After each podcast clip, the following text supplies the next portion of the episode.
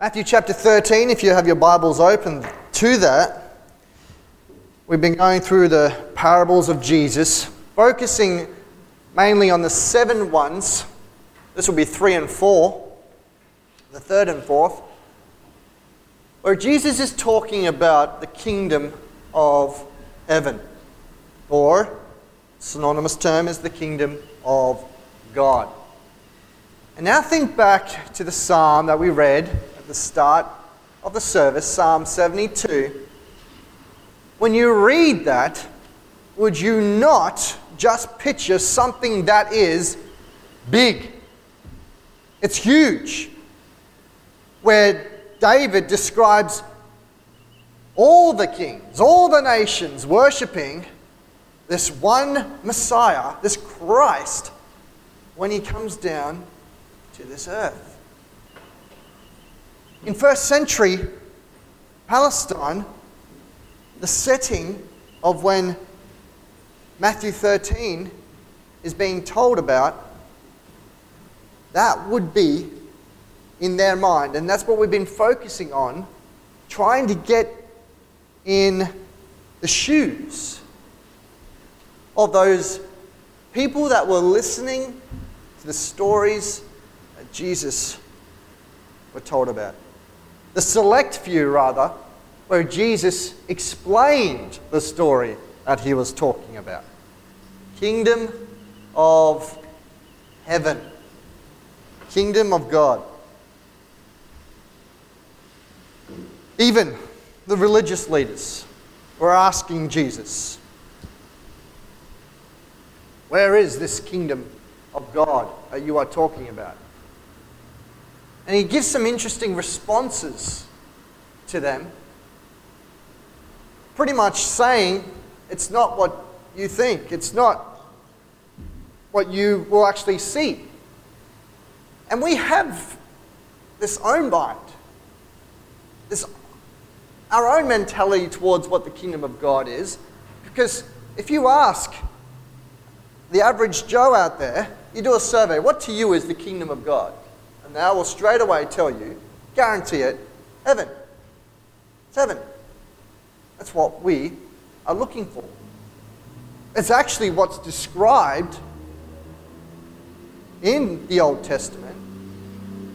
But they didn't understand that the kingdom of God is actually here on earth as well. Not in a physical presence, rather in a spiritual presence.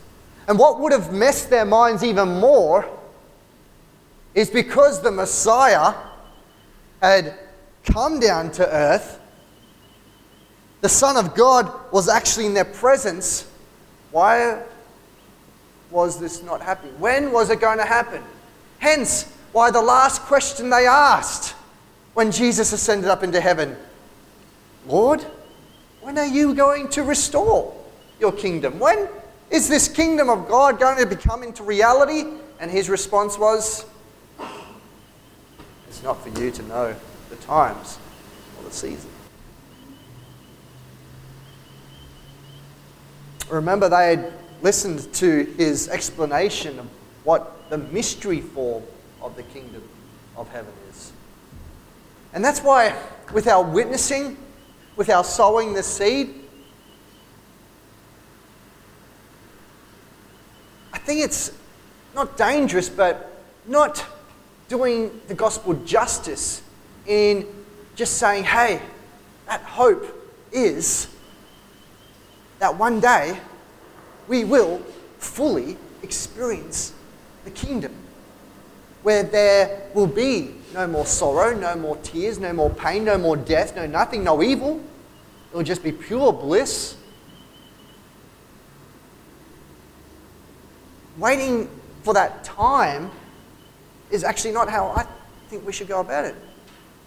I think we should be expressing to that person that the kingdom of heaven is something that you actually can experience, that actually God wants you to experience that realm of the kingdom of heaven right here on earth. Can experience. To some extent, what the kingdom of heaven is all about here on earth. It's just the problem is we have other things distracting us from it. We still have this flesh which we have to battle against. Remember, we won't have that. There is a beautiful term in the Bible called glorification. We will be glorified. In other words, we will be given a new body where we worship our Lord Jesus in heaven, but we don't have to put up with this sinful nature of ours anymore.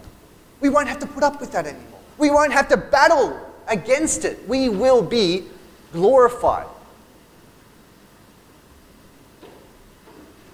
That's what's going through the disciples' minds. And when we've gone through the, la- the last two um, parables, the, the first two that Jesus was talking about, the parable of the sower or the soils, and, and, then, and then explaining that there's actually going to be different responses to God's truth. And then, even more than that, even more bewildering than that, is the fact of the tares, where there's actually still going to be evil present in the mystery form of the kingdom. And then we come into a story where Jesus is pretty much saying this mystery form of the kingdom of heaven is it's not going to be all big and, and, and ravishing to start off with. It's actually going to start very small. Very small. Hence the theme from little things, big things grow. From little things. So I direct your attention to verse 31, where another parable he put forth unto them. And this is what it said The kingdom of heaven is like to a grain of mustard seed, which a man took and sowed in his field, which indeed is the least or is the smallest of all seeds, but when it is grown, it is the greatest among herbs and becomes a tree, so that the birds of the air come and lodge in the branches thereof. There are some interesting words in here, interesting analogies that people have nitpicketed to the extreme. And first of all, it comes down to the mustard seed being the smallest of all seeds. People have used this as a reason to show that Jesus did not know what he was talking about. Did you know that? People have said You've got to be kidding me. Everyone knows, even though I didn't realize. This whole time I actually thought the mustard seed was the smallest of all seeds, but it actually isn't. Everyone would know, if you're into botany, that a, for instance, a wild orchid seed is smaller than a mustard seed. So if Jesus doesn't know his knowledge, who is the Son of God and would have infinite knowledge, if he's wrong about this, surely he has to be wrong about everything else. But if you look at the language of this whole verse, it says, yes, it is the smallest of all seeds, or the least of all seeds, in my version of the Bible. But when it is grown, it is the greatest among what? herbs. Or, plainly put in our everyday language, it's the least of all the garden vegetables, the garden crops that we eat. And if you put it in that setting, in that particular area where we are talking about crops that we eat, and particularly putting in the context of the Middle East, mustard seed is, still is, and was, always will be, the smallest seed. Where it's one of the biggest things that grows. Average, from my research, I'm hearing eight foot on the smallest thing. But some reports where some have grown up to 15 feet. 15 feet. And be careful also. It is, yes, the greatest. It becomes huge. But that tree, looking at the Greek, does not necessarily mean an actual tree where you would define a tree in botany terms. You still have to say it is a shrub, it is a, a bush, um, but it is the biggest. And what the Lord is saying, I believe, the kingdom of heaven to you guys, it's not what you think. It's going to start off small, but by the end of it, it is going to be huge. It is going to be huge. Therefore, I say,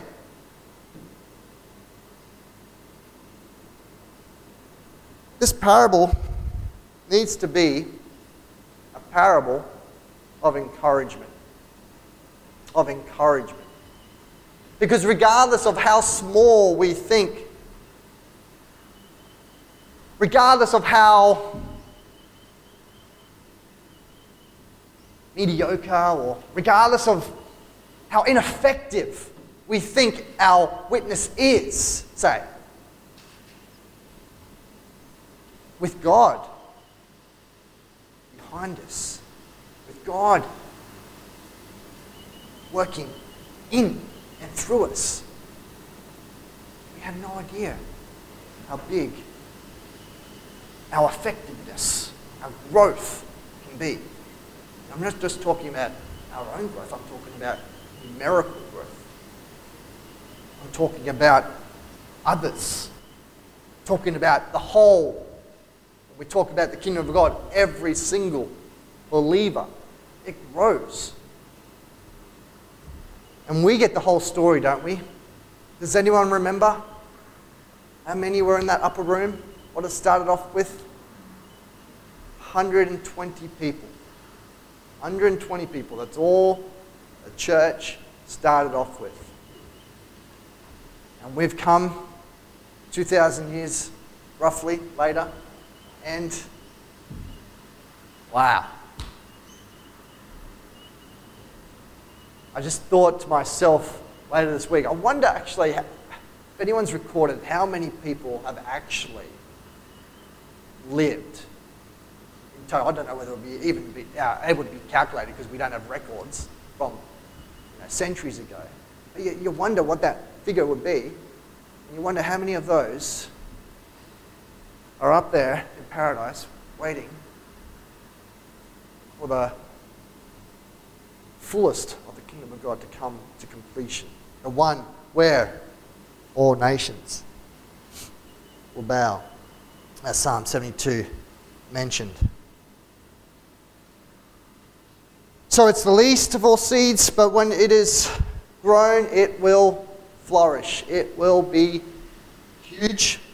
It will be big, so much that this is, this is interesting. The birds of the air come.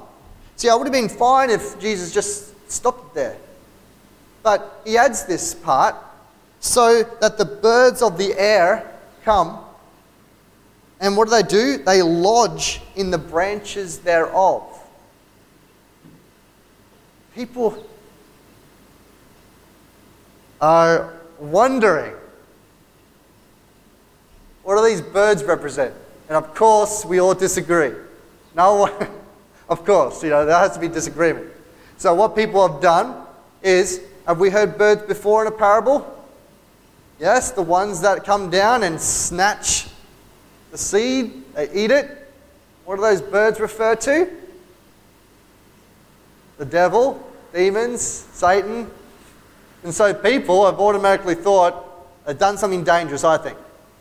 They've related an analogy from another story and applied it to a different story. That to me is dangerous because these are still parables, these are, these are illustrations. It does not mean if I use a symbol in one particular story, I'm not necessarily going to use it in another. So people have automatically assumed, oh, uh, so the kingdom of God is again going to be infiltrated with evil. And I don't, I don't think, I, don't, I personally don't think the Lord is saying that here. Because he's addressed that in the tares, and he already knows, the disciples already know that at the end of the age, the evil will be consumed, burned, it'll be done with. And this lodging, this lodging is a, a very interesting word. Because it doesn't just mean, you know, we think of birds just sitting on a branch and then they fly off. That's not what this lodge word means. This is actually living there. It's, it's built its nest. So it, it's actually, hey, it's consuming what's there in the bush. It doesn't actually have to leave. So the two other interpretations are the bird's talking about people who have come a part of the kingdom of God and they find security. They find providence, protection. It's all there in the kingdom of God. And we could apply it to that. The other one is hey, it could be believers or non believers. And how they get that is, if you remember in, I think it's by the, on the top of my head, 1 Corinthians 5, how Paul is addressing um, believers being married with unbelievers. And have you heard, ever heard of an unbeliever being sanctified in the, the holiness of the believer? So uh, I've talked this briefly last year, where if you are married, if you are an unbeliever married to a believer, all right, you, in a way, actually um, have your spouse's blessings from the Lord poured out on you. You get some effects of that blessing from your believing spouse. And you could relate that really also to um, nations. You know, I think we, in a way, have blessing as a nation just because of our Christian heritage. So we're getting blessings, even though you wouldn't call Australia, let alone any Western country at the moment, a Christian nation. Yes, just because the majority of the people are Christian doesn't necessarily mean the whole nation is Christian. But we are founded. And in a way, I think we receive those blessings, the blessings we have now, from being associated with that.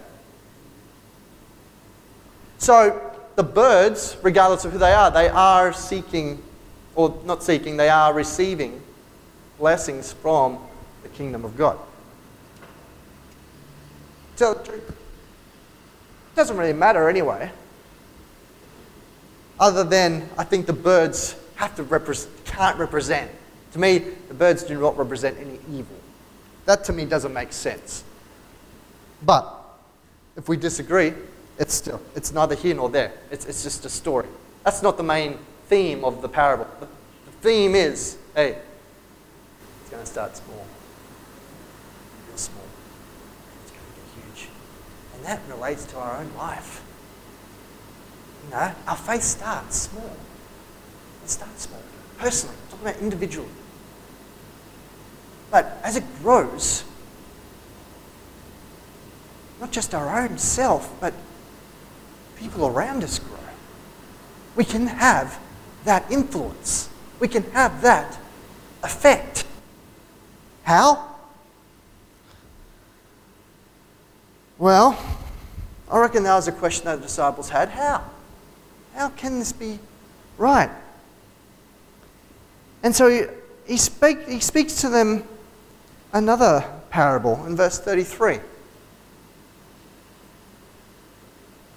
The kingdom of heaven is like unto leaven, which a woman took and hid in three measures of meal till the whole was leavened. Now, the Lord decided that Matthew, Mark, or Luke would not write down the explanation of these parables. No explanation is found in the Gospels. So, being human, there's either two alternatives. Going quickly believe, look into the one that I think it is. The kingdom of heaven is like unto leaven. Leaven, or we call it yeast. All right? My mother actually had to go old school last night. She had the kids, and she didn't have anything in the house to feed them. And so she went back to flour, put in some yeast. What did the yeast do? It makes it grow. Just a little, but has so much power, has so much effect. And surprisingly, you know, because I haven't had to do that ever, actually. um, she, she reports, do you get this? She reports that um, if, you, if you do that, then the yeast has this over, overpowering taste, and, and all you can is, is, is, is um, all you can taste is the yeast, apparently. But this, this time, it didn't. The kids liked it. In other words, so that's what she was afraid of. The kids liked it. Oh wow, this is beautiful bread. This is awesome. It's leaven Repeat that again. What's the kingdom of God? Leaven. What's the kingdom of God? Leaven. It's leaven. Leaven. Okay? And what, what, what happened to leaven? A woman took. A woman took and hid in three measures of meal till the whole was leaven. Okay?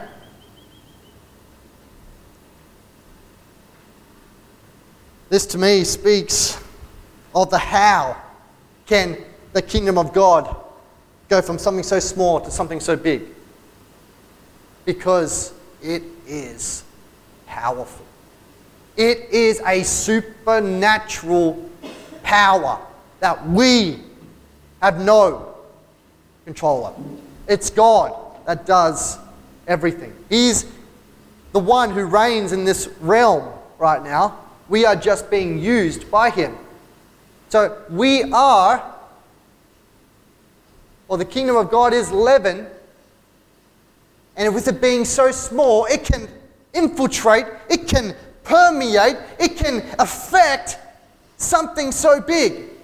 And when I say something so big, I ask myself, why didn't he just say, uh, put, some, put some leaven in, in dough? Why did he be specific? Three measures of dough. And exactly what is three measures? Three measures is, let's just say, it's huge. All right? It is, it would feed an army. And I think in a way, maybe that's why. Something so small can bring so much power into, and make and, and, and infiltrate. To me, the dough is the world, obviously. Um, three measures of meal, interesting enough, is what Sarah made when the Lord and the two angels visited her and Abraham.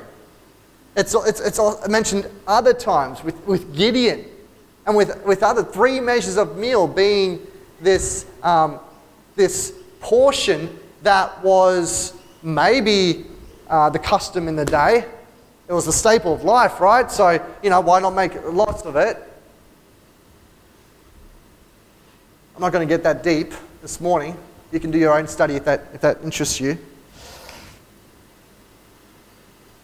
But the leaven here has to be good, right? Wow. When we look at other passages regarding leaven, leaven always refers to evil. Do a search on leaven. Jesus himself refers to the leaven being the hypocrisy of the Pharisees, for instance. Leaven is referred to legalism in other ways, in other stages, in other passages. Evil, it's bad. And even more than that, people. And these are like these are like well-respected commentators that I never knew, you know, people they came to this conclusion. They look at who is the character involved in this. Oh, it's a woman. Jesus used a woman in an illustration. And so they've referenced other scriptures where a woman is a symbol of something not good. So, what are they doing? They're grabbing other symbols from other stories, other analogies, and they're putting into a different story that they think Jesus is referring to. So the leaven, the kingdom of God is there's going to be evil and it's going to infiltrate, permeate through the whole kingdom where to the heart. that to me. But these are the two. It's either this view, the view that leaven, hey, the kingdom of God is powerful, or that evil. Which one makes sense to you?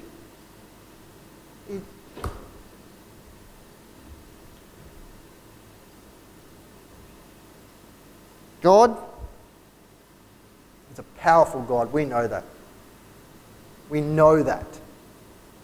But actually, do we act like it. This is the application. We are here, just in a town called Hervey Bay. We're a small congregation. It would be tempted to think, what can the Lord do with us? Exactly. A lot. That's the encouragement that you might need this morning. But that's what I wholeheartedly believe Jesus is saying. You guys are probably going to be, you know, you're going to start off with 12. You're going to be 12 men. You're going to be responsible for bringing the good news, spreading it to where you are now. You're going to go a little bit further, a little bit further out till you reach the outermost parts of the earth. It's just going to be you guys. And we can, we can be that. Oh, surely they would have thought, oh, how is this going to happen? Especially when, you know, Jesus ascended to heaven. And, oh, what, we're not to know the times? Oh, gosh. All right, we'll just. Tempting to think that way ourselves. Small church in Hervey Bay. What, what good can God do with us? And the answer is, as Cecilia just said, a lot. A lot. All we have to do is just be willing to be used. Willing stewards of his time, of the talents that he's given us, of the treasures that he's provided us with. willing. And to do two simple things, and that's to trust and obey. Trust and obey.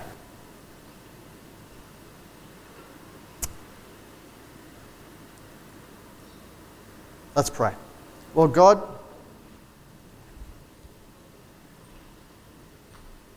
we understand you fulfill your purposes through your creation.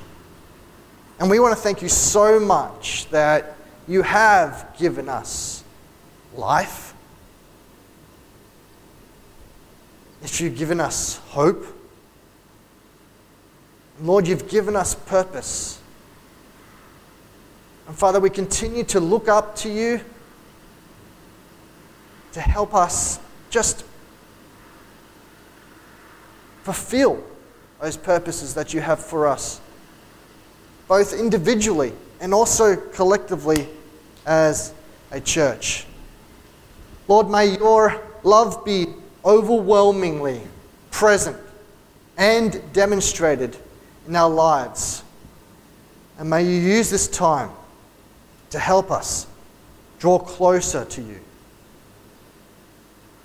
to bring habits into our lives that reflect an obedience to your word and a trust in your kingdom. A trust in the promises that you have clearly laid out in your holy word thank you, give you praise. We ask for this in Jesus' name. Amen.